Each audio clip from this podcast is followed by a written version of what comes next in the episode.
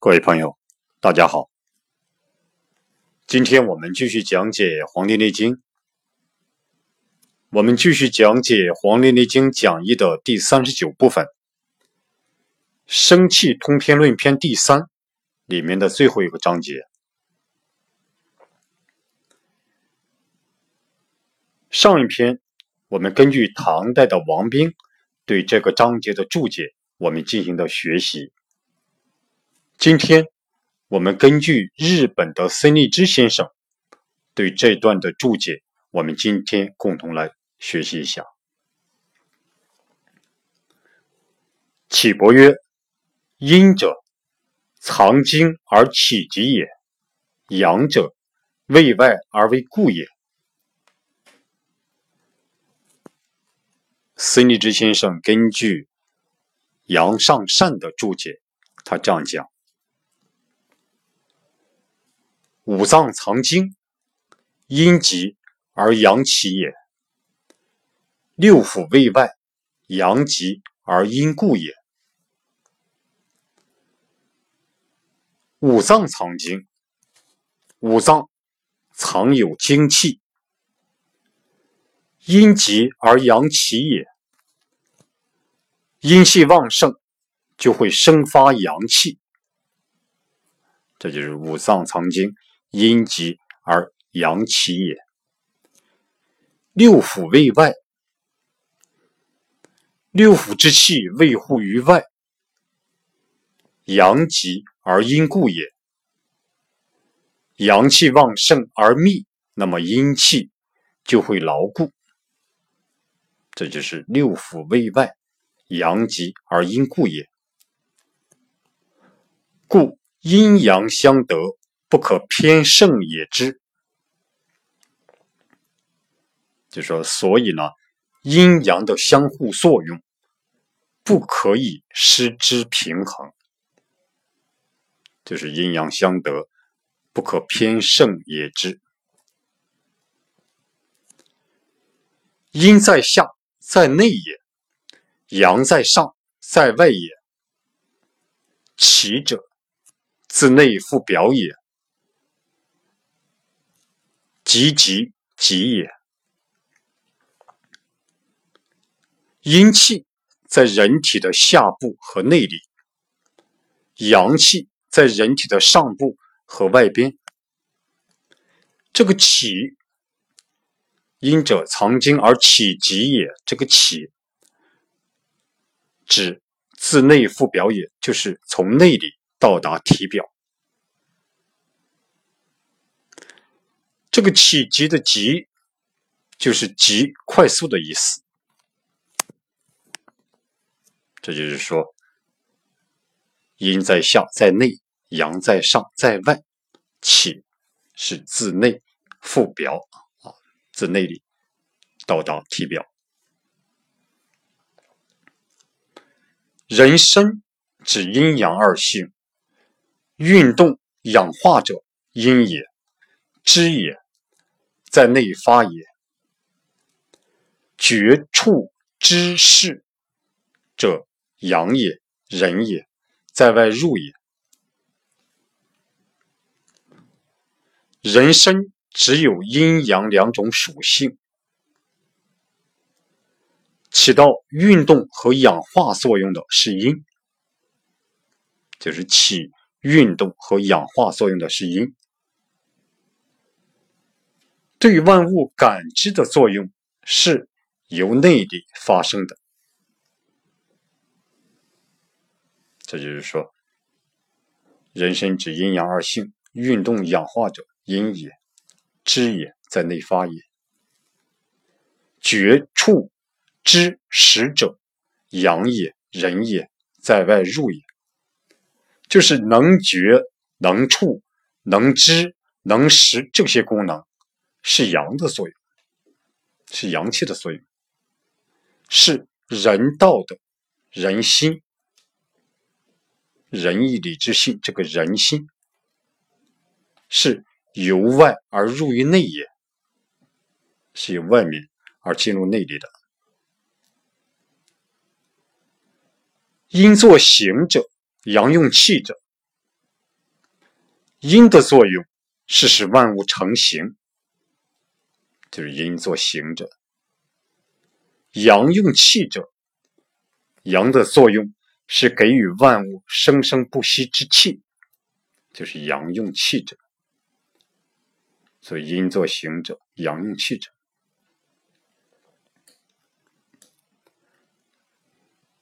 精阴藏脑，阳神居心。心动于外为事，是阴之始也。阴之精藏于大脑，阳之神居于内心。阳之神居住于心，心由于外境的影响而动，从而承办各种事情。这就是阴体的用。是阴之实也，就是阴体之用。脑安于内，藏蓄万事，是阴在内，阳之首也。大脑安于内里，而储藏万事的信息，是阴在内里，是阴在。内里是阳之用的基础，阳之首也是阳之用的，是阳这个用的基础。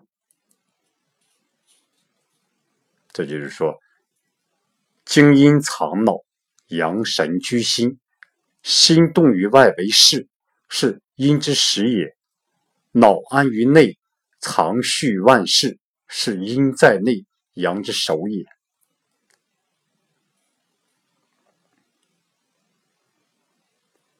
本草纲目》人经下引，包景云，包景祥云：神为气主，神动则气随。就神为气的主宰，神动，这个气就会跟随着动。就神为气主，神动则气随。气为水母。气聚则水生，故人之一生，贪心动则精生，哀心动则泪生，愧心动则汗生，欲心动则精生。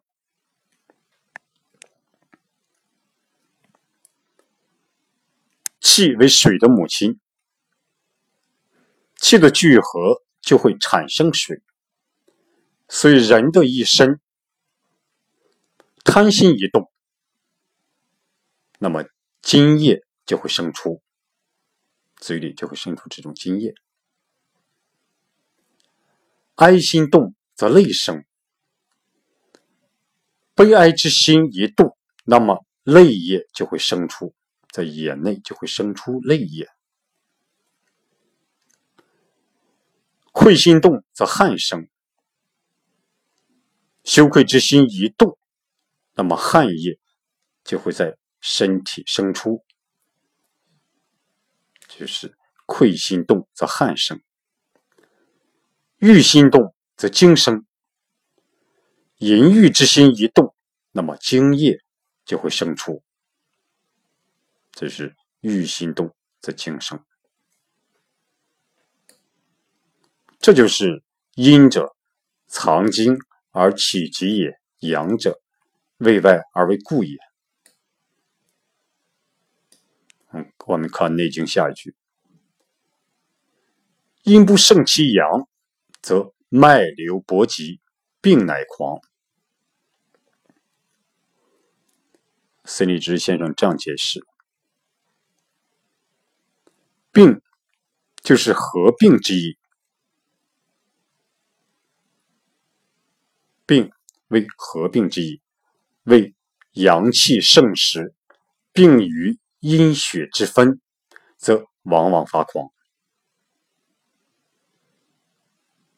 就是阳气如果盛时的话，如果病合并，就是阳气盛时。如果这个盛时的阳气并入到阴血，就进入到阴血，那么往往就会叫人发狂。《调经论》云：“血病于阴，气病于阳，故为惊狂。”又《病能论》云：“帝曰：有病怒狂者，此病安生？”这个皇帝问：“有种病是病人发怒狂躁的这种病。”此病安生？这种病是怎么样得的呢？岐伯曰：“生于阳也。”岐伯回答：“就是阳气的原因。”帝曰：“阳何以使人狂？”皇帝问：“这个阳气如何使人发狂呢？”岐伯回答说：“岐伯曰。”阳气者，因暴折而难绝，故善怒也。就是阳气由于被折、被折、被郁而不散。这个阳气由于被折而郁而不散，所以呢，这个人就善于发怒。所以病名曰阳绝，所以这个病的名称被称为阳绝。就说，岐伯回答说：“这个阳气是由于暴折而难绝，所以故善怒。这个病名被称为阳绝，就是这个阳气由于被折、被郁结而不散，散不掉，所以呢，则善于发怒。又脉解篇云：阳尽在上，而阴气从下。”下虚上实，故狂癫急也。就是阳气都在上面，而阴气跟从于下，下面空虚，上面满实，所以呢，生狂癫之病。这种生狂癫之病。又前文曰：前文曰，阳气者。大怒则形色绝，而血郁于上，使人伯绝。就说阳气如果大怒，那么人之形体气息就会枯绝、枯枯绝，而这个血就会郁结于上，郁郁结于上，使人产生伯绝之症，使人产生这种伯绝之症。皆可争抗阳厥阴为狂之阴矣。就是这些都可作为阳亢厥阴使人发狂的证明。这些都是由于这个阳亢厥阴啊使人发狂的这些这个证明。所以呢，宜与阳明脉解篇并看，就应该和阳明脉解篇啊来一起看。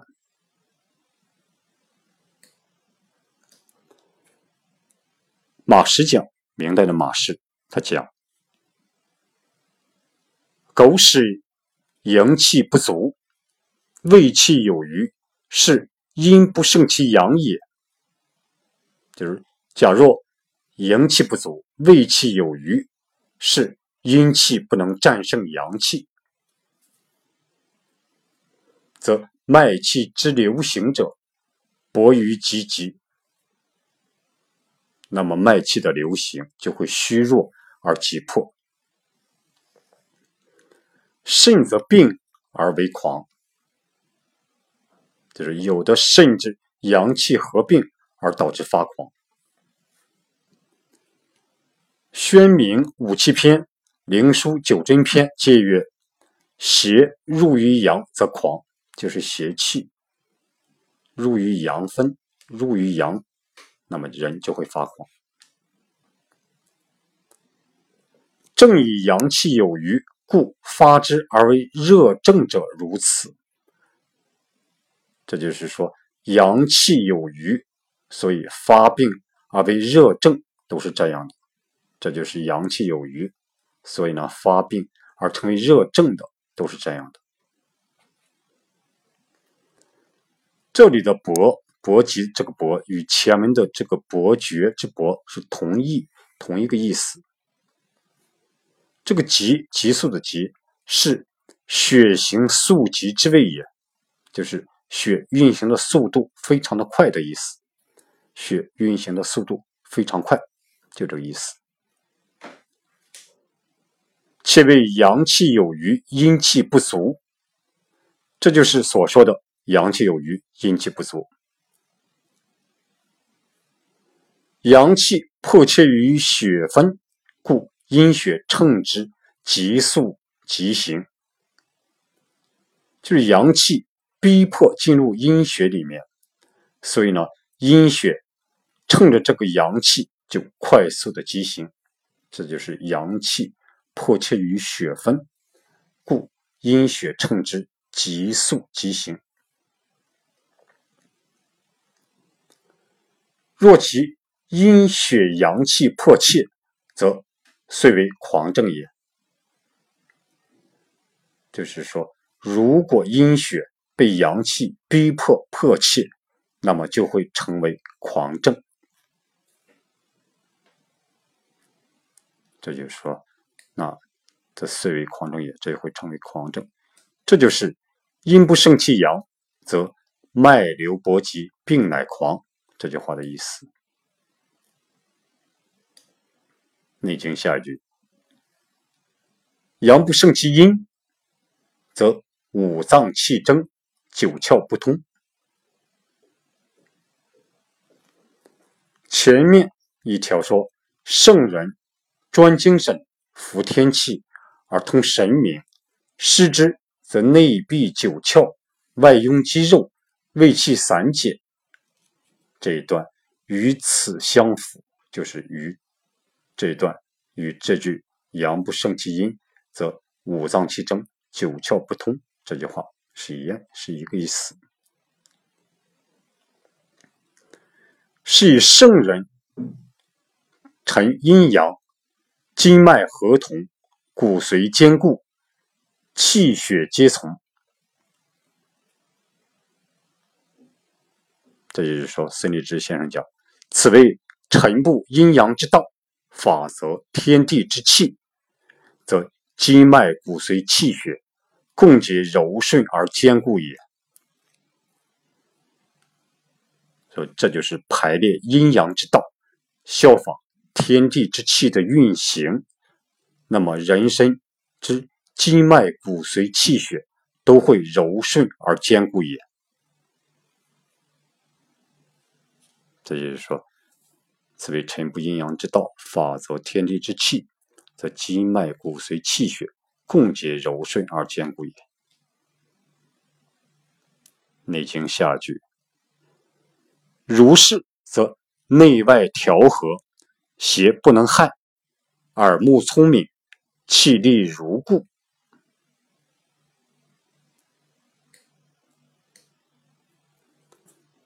孙立之先生根据张介宾的解释，他讲：人受天地之气以立命，故曰气立。气立者，谓以气独立也。就是人接受天地之气来安身立命，所以故曰气力。气力者，就是人通过气独立于天地，就是人通过气来独立于天地之间。人人无病，长生端然而立身者，皆因阳气之充满也。人人没有疾病，生命长期的生长，形体端然，而在天地间立身的原因，都是因为阳气充满的缘故。这都是由于阳气充满的缘故。此气有所亏欠，则不能正立身，所云起居不安也。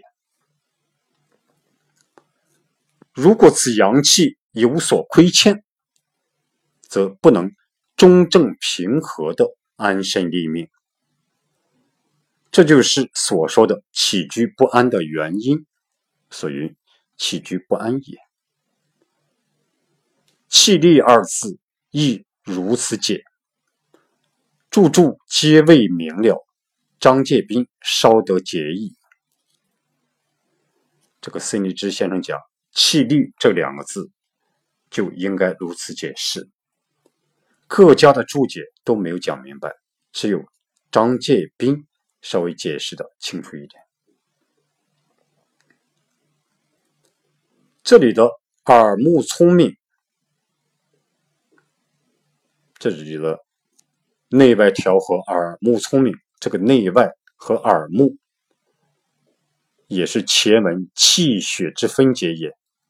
就是内外和耳目，也是前门气血的这个分解。盖耳目者。精神之外容显然矣，显然者，五脏之虚于此可知耳。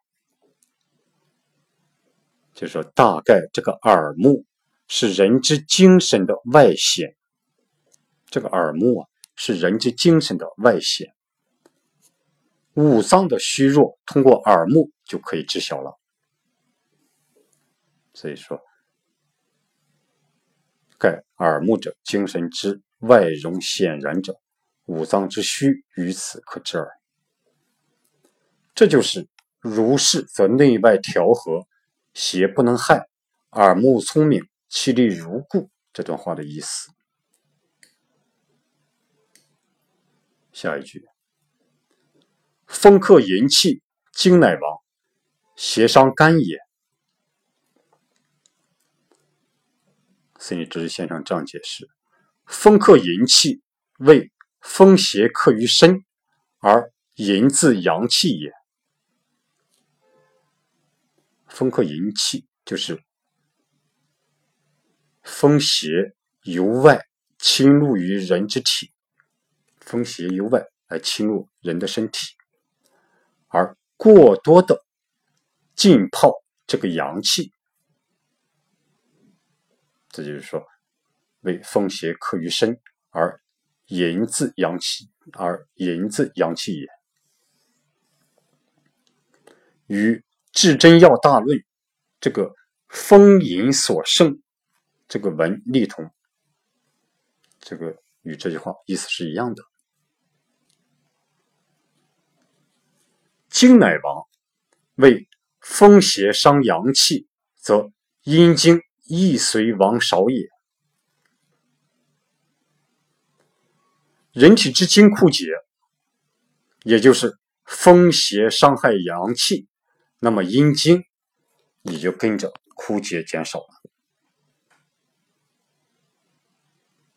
就人体之精枯竭，也就是风邪如果伤害阳气，那么阴经也就跟着枯竭减少了。邪伤肝，为邪已为邪已入血分也。邪伤肝就是邪气已经进入了营血之处。这个邪伤肝就是邪气已经进入了这个营血这个地方。这就是风克淫气，精乃亡，邪伤肝也。这句话的意思。下一句。因而饱食，经脉横解，长辟为治。孙立之先生这样解释：已有风邪伤肝，而饱食则脾土实，而称肝木。前面已有风邪伤害人体之肝。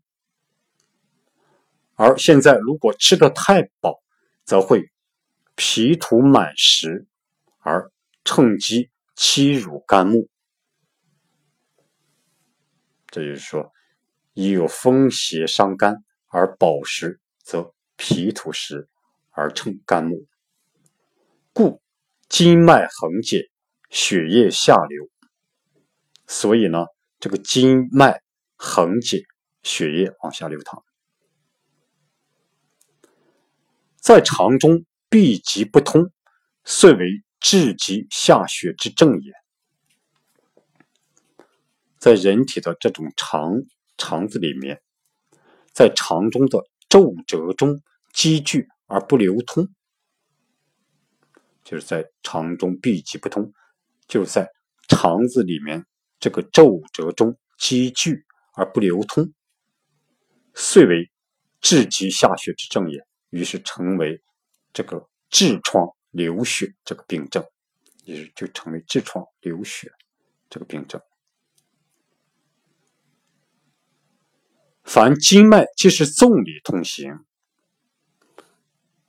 经肝气不顺理而妄行，故经脉中之血横散溃解，蓄在肠中而见下也。凡是人体之经脉，都是按着纵向的脉理来通行的。就人体这个经脉都是按着纵向的脉理来通行的。现在这个肝气不顺应纵向的脉理通行，而肆意的妄行，到处乱乱走的话，故经脉中之血，所以呢，经脉里面这个血就会横散溃解，就会横散溃解，蓄在肠中而见下也。就是积聚在肠中而逐渐的泻下，这就是说，凡经脉皆是纵理通行，经肝气不顺理而妄行，故经脉中之血横散溃解，蓄在肠中而见下也。这个肠癖，就是为胃胃肠中之气闭集不通也。这个肠癖就是肠中这个气。积存在这种肠的皱褶中中积聚而不通，就为肠癖。这就是因而饱食，经脉横解，肠癖为滞这句话的意思。下一句，因而大饮则气逆。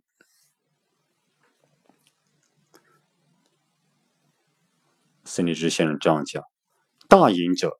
非专饮酒，为凡酒浆之属也。就是说，大量的饮酒，这里呢，非指非专指酒，并不是专门来指酒。凡是九江所属的，都可以被指为大隐的范围。凡是九江所属的，都可以被指为大隐的范围。既有风邪克于内，因而大饮，则其水流至肺部，则其水流至肺部，为上气可逆也。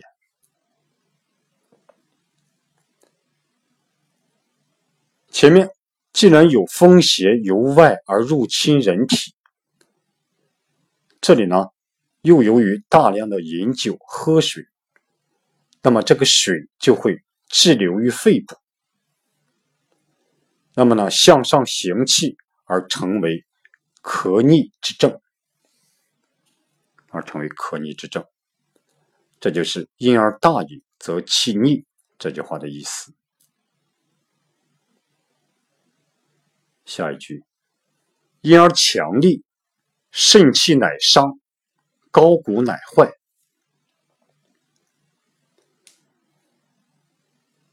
孙立之先生根据杨善上的注解，他这样讲：肾以藏精主骨，肾伤则大骨坏也。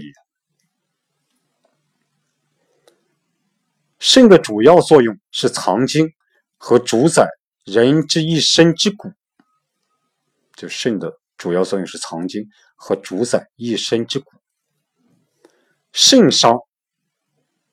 肾被伤，则人身的大骨也就被损坏了。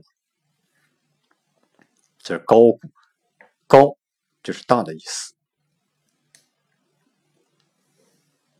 按王马张吴共以为强力而入房，可从。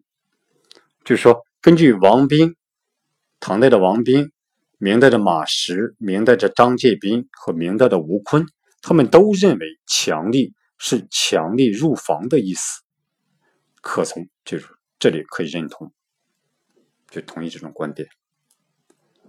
那与前文所云“阳气者，烦劳则惊厥”条，就是烦劳则惊厥这一条，同意同一个意思。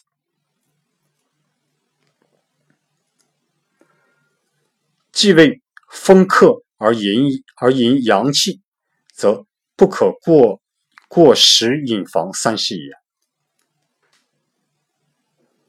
就是说，风邪侵入人体而伤害阳气时，则不可做的有三件事，就是吃得过饱、喝得太多、强力入房这三件事。就是说。由于风邪侵入人体，伤害阳气，所以就不能做吃的太饱、喝的太多或强力入房这三件事。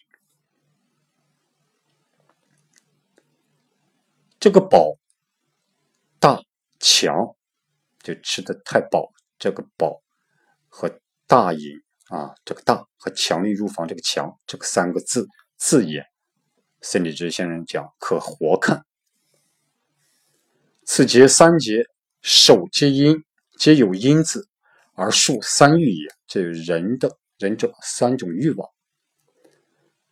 孟子曰：“饮食男女，人之大欲存焉，与此一同。”就是饮食男女，人之大欲存焉，与这个与这个意思是一致的。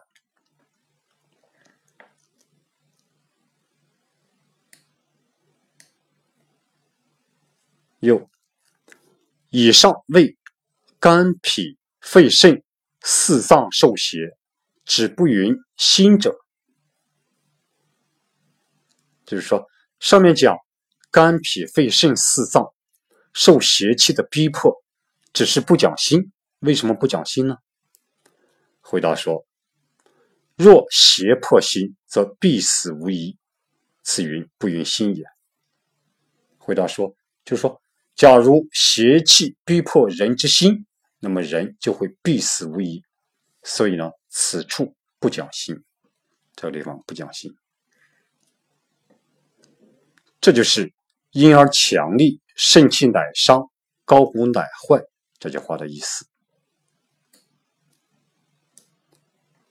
下一句：“凡阴阳之要，阳秘乃固。”孙立之先生这样讲：“阳秘乃固，为阳气必密，则阴气亦坚固也。”就是阳秘乃固，指的是阳气闭密，那么阴气也会坚固。盖阴阳者，为营卫二气也，就是大概人体的阴阳。就是阳气和胃气，盖阴阳者为营卫二气也。就是说，人体之阴阳就是阳气和胃气。营血向地，胃气向天。这个营血法向于地，胃气法向于天。也就是讲，这个营血像大地一样，胃气。像上天一样，这营血向地，胃气向天，地气不动，常从天气而成寒暑；地气不动，常从天气而相成寒暑。就是说，地气它不动，它呢常跟从。天气的运动，而相互作用，成为寒暑的现象。就地气不动，但是它跟着天的运动而相互和天发生作用，成为寒暑，产生寒暑这种现象。营血不动，亦每从胃气而周杂一身。就营血，它也不动，但是呢，它也美美的跟从胃气的运动而环绕人之一身。营血它也不动，但是呢，它是经常跟随胃气的运动而环绕人之一身。所以，故前段云。苍天之气清净，则志于志；顺之，则阳气固。又云：阳气者，若天与日，失其所，则折寿而不彰。又云：阳气者，精则养神，柔则养筋。又云：阳气者，一日而主外。这里并专言阳气而略阴气，乃为阴从阳而动。则摄阳，摄养阳气，则阴气自和顺也。就是说，这里专说阳气而忽略阴气，乃是说阴跟从阳而运动。如果调理养护阳气，那么阴气自然的就会和顺。这就是说，这种专研阳气而略阴气。乃为阴从阳而动，则摄养阳气，则阴气自和顺也。所以说，这就是说调理养生很关键的一步，就是说，如果我们调理养护好这个人之阳气，那么阴气自然的就会和顺。这就是“凡阴阳之要，阳命乃固”这句话的意思。下一句，两者不和，若春无秋，若冬无夏。孙立之先生这样讲：两者不和，谓不阳密阴固也。就说两者不和，指的就是阴气，就是阳气不闭密，阴气不密固。两者不和，就是阳气啊不闭密。阴气呢，并不密固。春夏则为阳，秋冬则为阴。就说春夏之际为阳，秋冬之际为阴，以辟阴阳二气必不可不和也。这里呢，就是说来比喻阴阳二气不可不和，也就是说。这个阴阳二气必须要相合。春无秋，为阳盛阴衰。如果只有春而无秋的话，那么就是阳盛阴衰。冬无夏，为阴盛阳衰也。如果只有冬而没有夏，那么就是阴盛阳衰。这就是两者不和，若春无秋，若冬无夏这句话的意思。下一句，因而合之，是为圣度。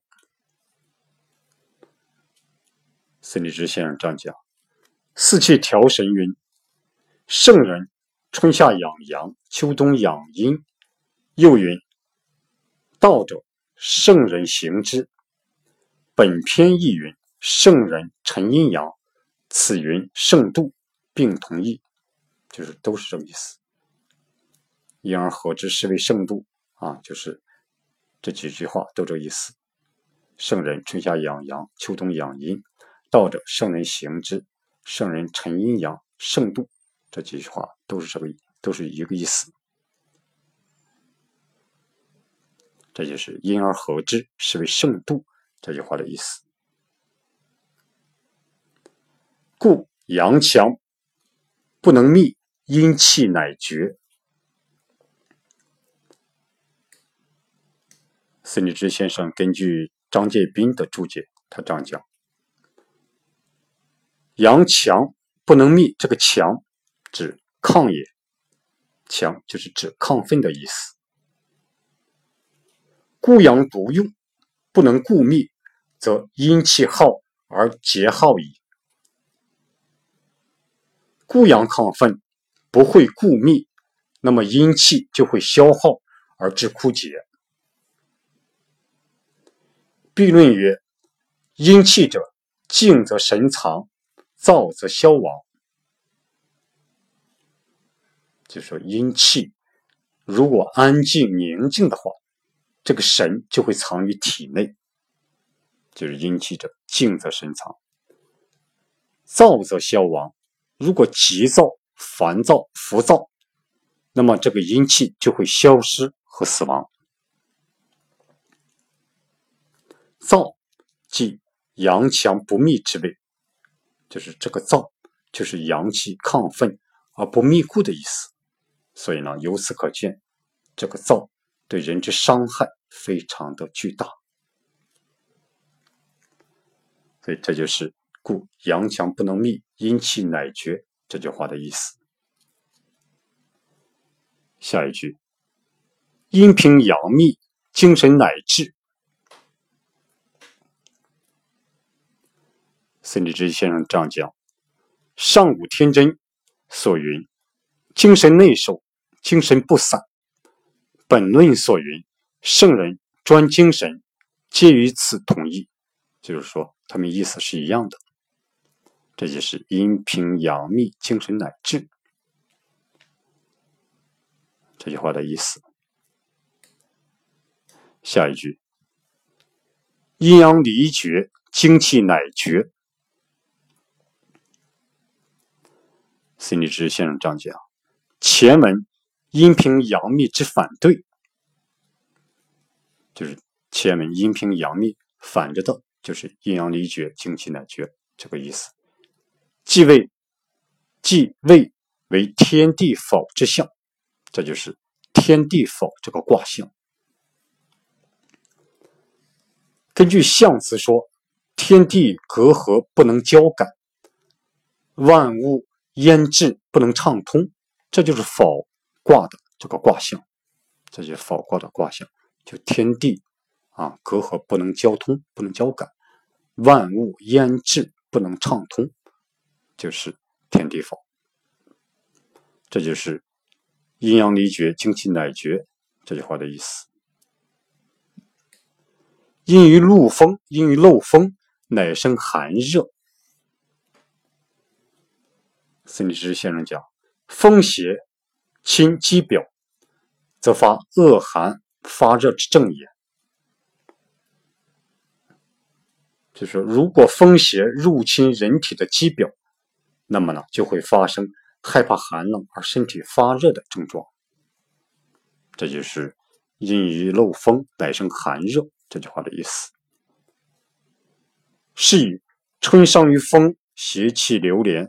乃为冻泄，夏伤于暑，秋为节疟；秋伤于湿，上逆而咳，发为痿厥；冬伤于寒，春必温病。四时之气更伤五脏。下一句：阴之所生，本在五味；阴之五功，伤在五味。孙立之先生根据杨善上的注解，他讲：五脏，阴之官也，为眼、耳、鼻、口、舌等。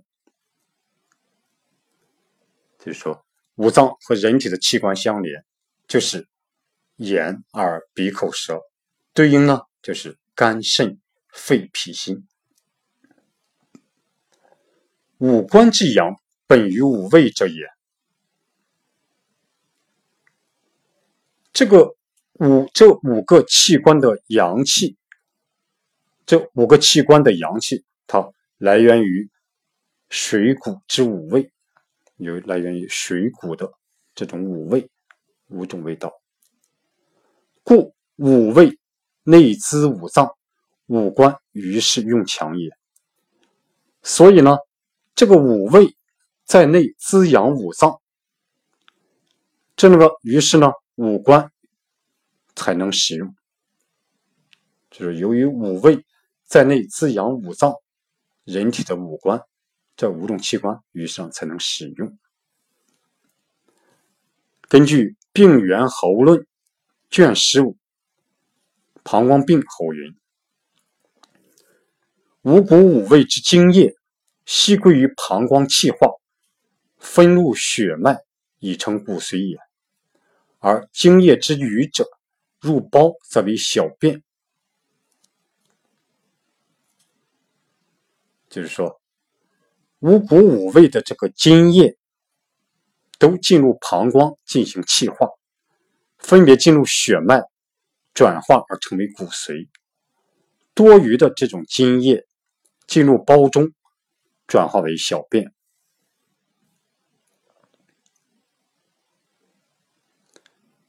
所以这就是说，这段话的意思就是基于此所云“阴之所生，本在五味”，同理是一个意思。所以这就是阴之所生，本在五味；阴之五功，伤在五味。这就是这段话的意思。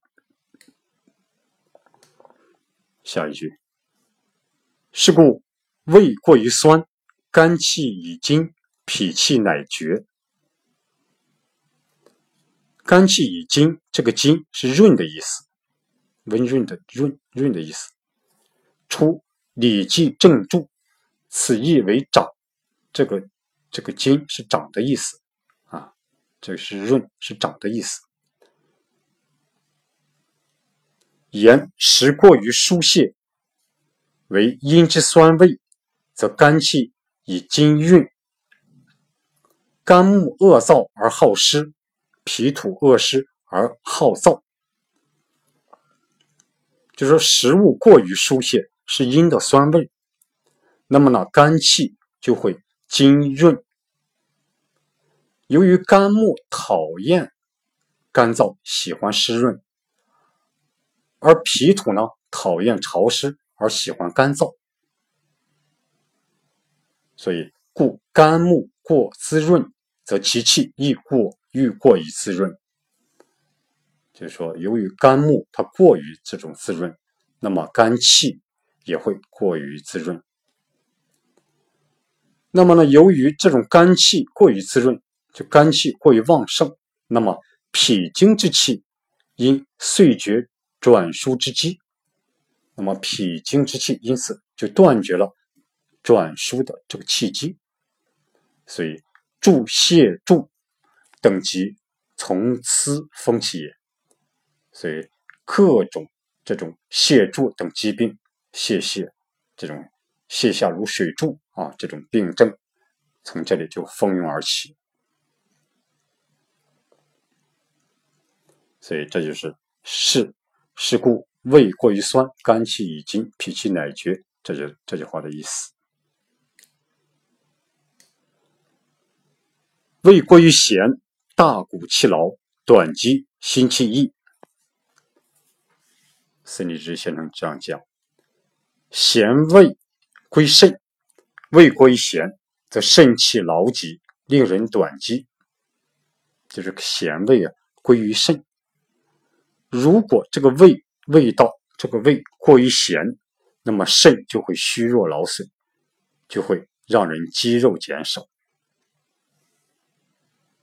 这个肌肉减少就是羸瘦之谓也，就是羸弱消瘦的意思。水克火，故心气被抑拥不得伸也。由于水克火，所以呢心气被抑制闭塞。而不得伸展，所以这就是说，心气溢。大骨及高骨为腰科也，就是肾之部位，就是肾的部位。这里讲大骨气劳者，就是肾气劳惫之谓也。这大骨气劳就是肾气劳累疲乏的意思。这就是说。胃归咸，大骨气劳，短急心气溢。这句话的意思，胃过于干，心气喘满，色黑，肾气不恒。孙立之先生这样讲：土克水，胃过于干，则肾气不恒。由于土克水，所以胃过于干的话，那么肾气就会不均衡。肾气不恒，则心气方盛，而为炎上传满之象。肾气不均衡，那么心气就会旺盛，从而成为火气炎上的这种传满现象。呃，这就是胃过于干，心气传满，色黑，肾气不恒这句话的意思。下一句，胃过于苦，脾气不如，胃气乃厚。孙立之先生这样讲：火克金，故胃过苦，则肺气不如润，患燥热。由于火克金，胃过于苦，那么肺气不如润，所以成为燥热之患。火生土，故胃气虽称强厚，而不云脾而云胃者，凡胃先入胃，故云胃则略脾也。火生土，所以呢，胃气于是成为强厚，所以这个胃气遂成强厚，胃气乃厚，就是由于火生土的这个原因。这里呢不说脾而说胃的原因是什么呢？什么意思呢？就是凡是胃有味道，这个胃先进入胃里面，就是凡是各种味道先进入这个胃里面，所以呢这里就说胃而忽略了脾，所以故云故云胃则略脾也。这就是胃过于苦，脾气不如，胃气乃厚，这就。这句话的意思：胃过于辛，经脉拘迟，精神乃央。孙立之先生这样讲：金克木，未过心，故肺经来成肝木，故经脉拘迟，乃草木萎弱之象。由于金克木。未过于心，所以呢，肺经旺盛，来，他就来欺辱肝木。啊，由于这个胃过于辛，所以呢，肺经旺盛，所以呢，他就来欺辱肝木，那么就会经脉举迟，就会产生经脉举迟，这就是草木萎弱的现象，这就是乃草木萎弱之象。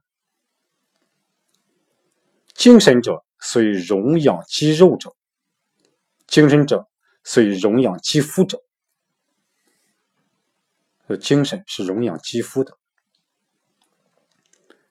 今血脉举迟，失达失达表之通路，故精神渐渐将灭尽。就现今血脉举举迟，失掉了。到达体表的交通道路，所以由于这个血脉举迟，所以它失掉了到达体表的这个道路，所以呢，精神将渐渐的灭尽，故精神渐渐将灭尽。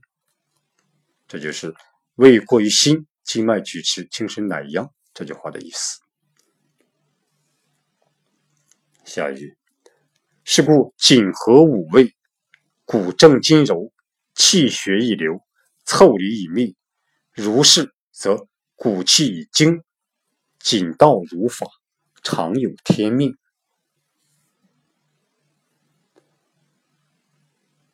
根据孙之先生，他这样讲：“阳曰，这个阳是阳善上的意思，是这个人啊。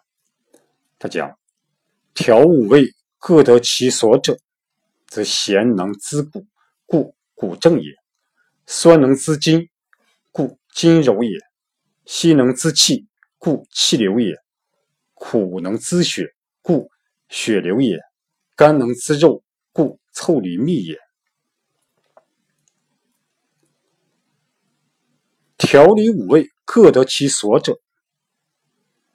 那么，咸味能滋养骨，所以骨正；酸味能滋养筋，故筋柔也，就所以筋柔；心能滋养气，所以气流行也；苦味能滋养血，所以呢血流通也；肝能滋养肉。肝味能滋养肉，所以呢，腠理密实也。这就是是故紧合五味，骨正筋柔，气血已流，凑离已密。如是，则骨气已精，筋道如法，常有天命。这个意思。今天呢，我们根据日本的森立之先生对这段的注解，我们进行了学习。大伙可以关注我的。微信公众号“和祥居”，和谐的和，吉祥的祥，居住的居，里面有文字版的这篇内容，希望大伙可以互相印证学习，有所收获。好，今天就讲到这里，谢谢大家。